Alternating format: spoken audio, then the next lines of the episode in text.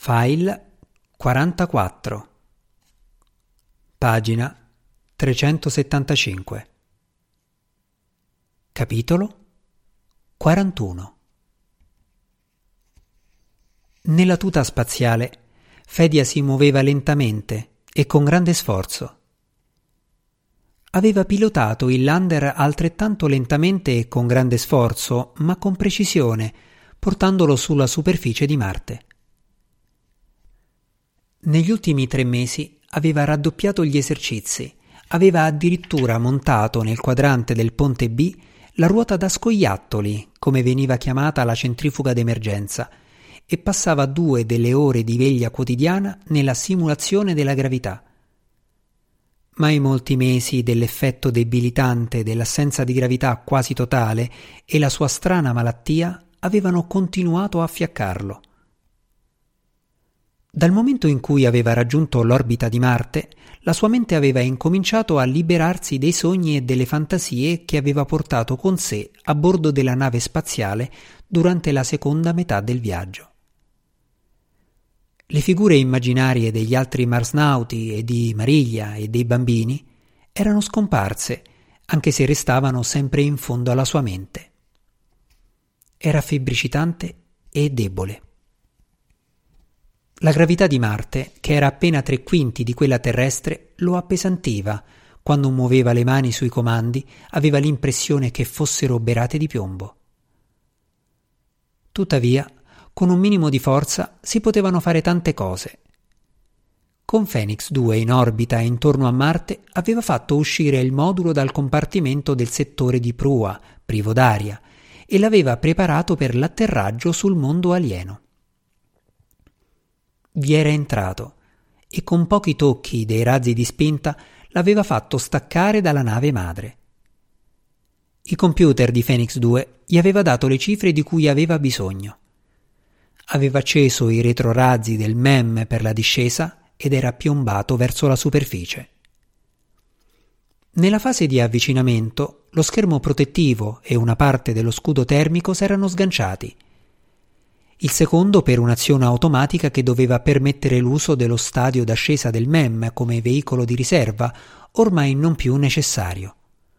Fedia non intendeva tornare a Phoenix 2. Ormai, vicino alla superficie di Marte, che sembrava dilatarsi sotto di lui da ogni parte come una grande luna piena di crateri, Fedia usò di nuovo il motore dello stadio di discesa per frenare.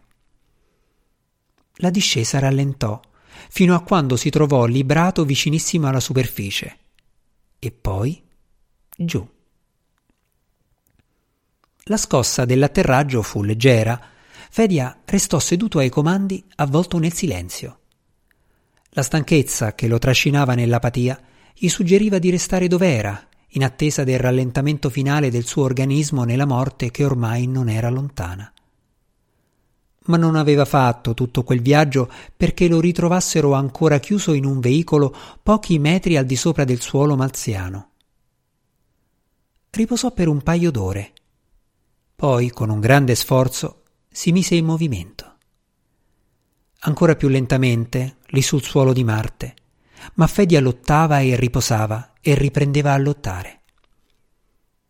Finalmente uscì dal MEM e scese la scaletta metallica sulla superficie dopo aver portato fuori uno alla volta gli oggetti che aveva deciso di piazzare.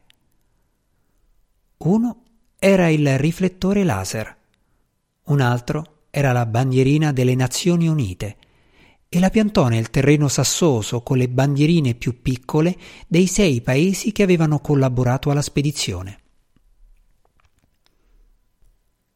Con i colori delle bandiere artificialmente irrigidite che spiccavano nella luce del sole rimpicciolito dalla distanza, si voltò per piazzare il faro localizzatore destinato a venire attivato da coloro che sarebbero venuti dopo di lui, per cercare sulla superficie, partendo dal punto di atterraggio, il luogo dove era disceso.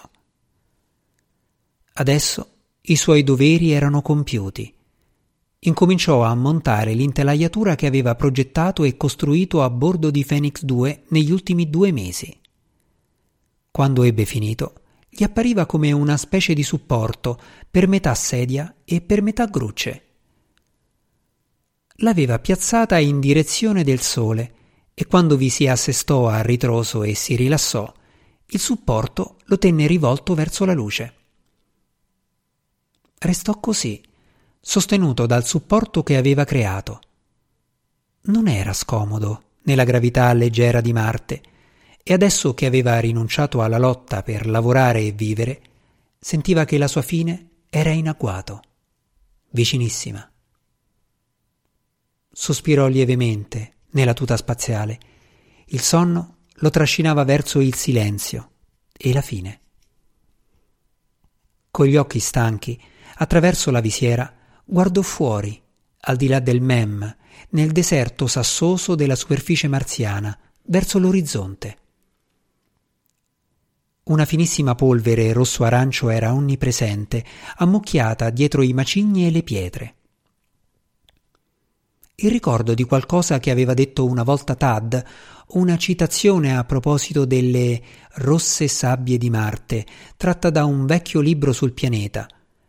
Era uno dei romanzi di Edgar Rice Burroughs, dove il pianeta veniva chiamato Barsom e orde di feroci, grandi guerrieri verdi con quattro braccia montavano massicce cavalcature? Fedia non aveva mai letto nessuno dei libri di cui parlava Tad e adesso non ricordava se la citazione era tratta da quelli o da qualche altro testo. Ma quello era il vero Marte e lui era lì. L'uomo era lì. Oltre l'orizzonte, dovunque, L'atmosfera era pervasa dalla polvere in sospensione che creava un effetto di foschia e disperdeva la luce del sole lontano, fino a che tutto il cielo era di un vivo rosa arancione, più luminoso di quanto sarebbe stato se non vi fosse stata la polvere e soltanto il piccolo sole fosse stato visibile in un rarefatto cielo blu. All'esterno della tuta la temperatura del giorno in quel momento era a 50 gradi centigradi sotto lo zero. L'aria marziana era velenosa, satura d'anidride carbonica. La tuta lo proteggeva da tutto questo, ma presto la protezione non sarebbe stata più necessaria, anche se avrebbe continuato a funzionare per diverso tempo, dopo che lui non ne avesse più avuto bisogno. Comunque era lì, e sarebbe stato lì quando fossero arrivati coloro che dovevano venire dopo di lui. L'avrebbero scoperto così, in piedi, ad attendere. Lontano, in orbita sopra di lui, Phoenix 2 continuava diligentemente a ritrasmettere alla Terra i segnali corporei inviati dal modulo, i segnali che il modulo riceveva a sua volta dai sensori nel sottotuta di Fedia. I segnali corporei stavano diventando più deboli e al Kennedy sulla Terra. Avrebbero potuto notare e registrare il momento in cui sarebbero cessati completamente.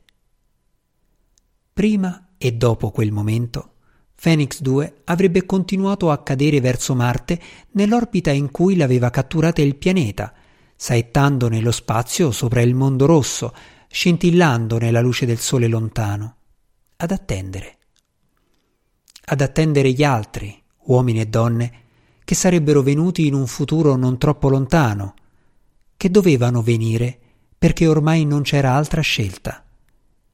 Perché per gli esseri umani era sempre stato così.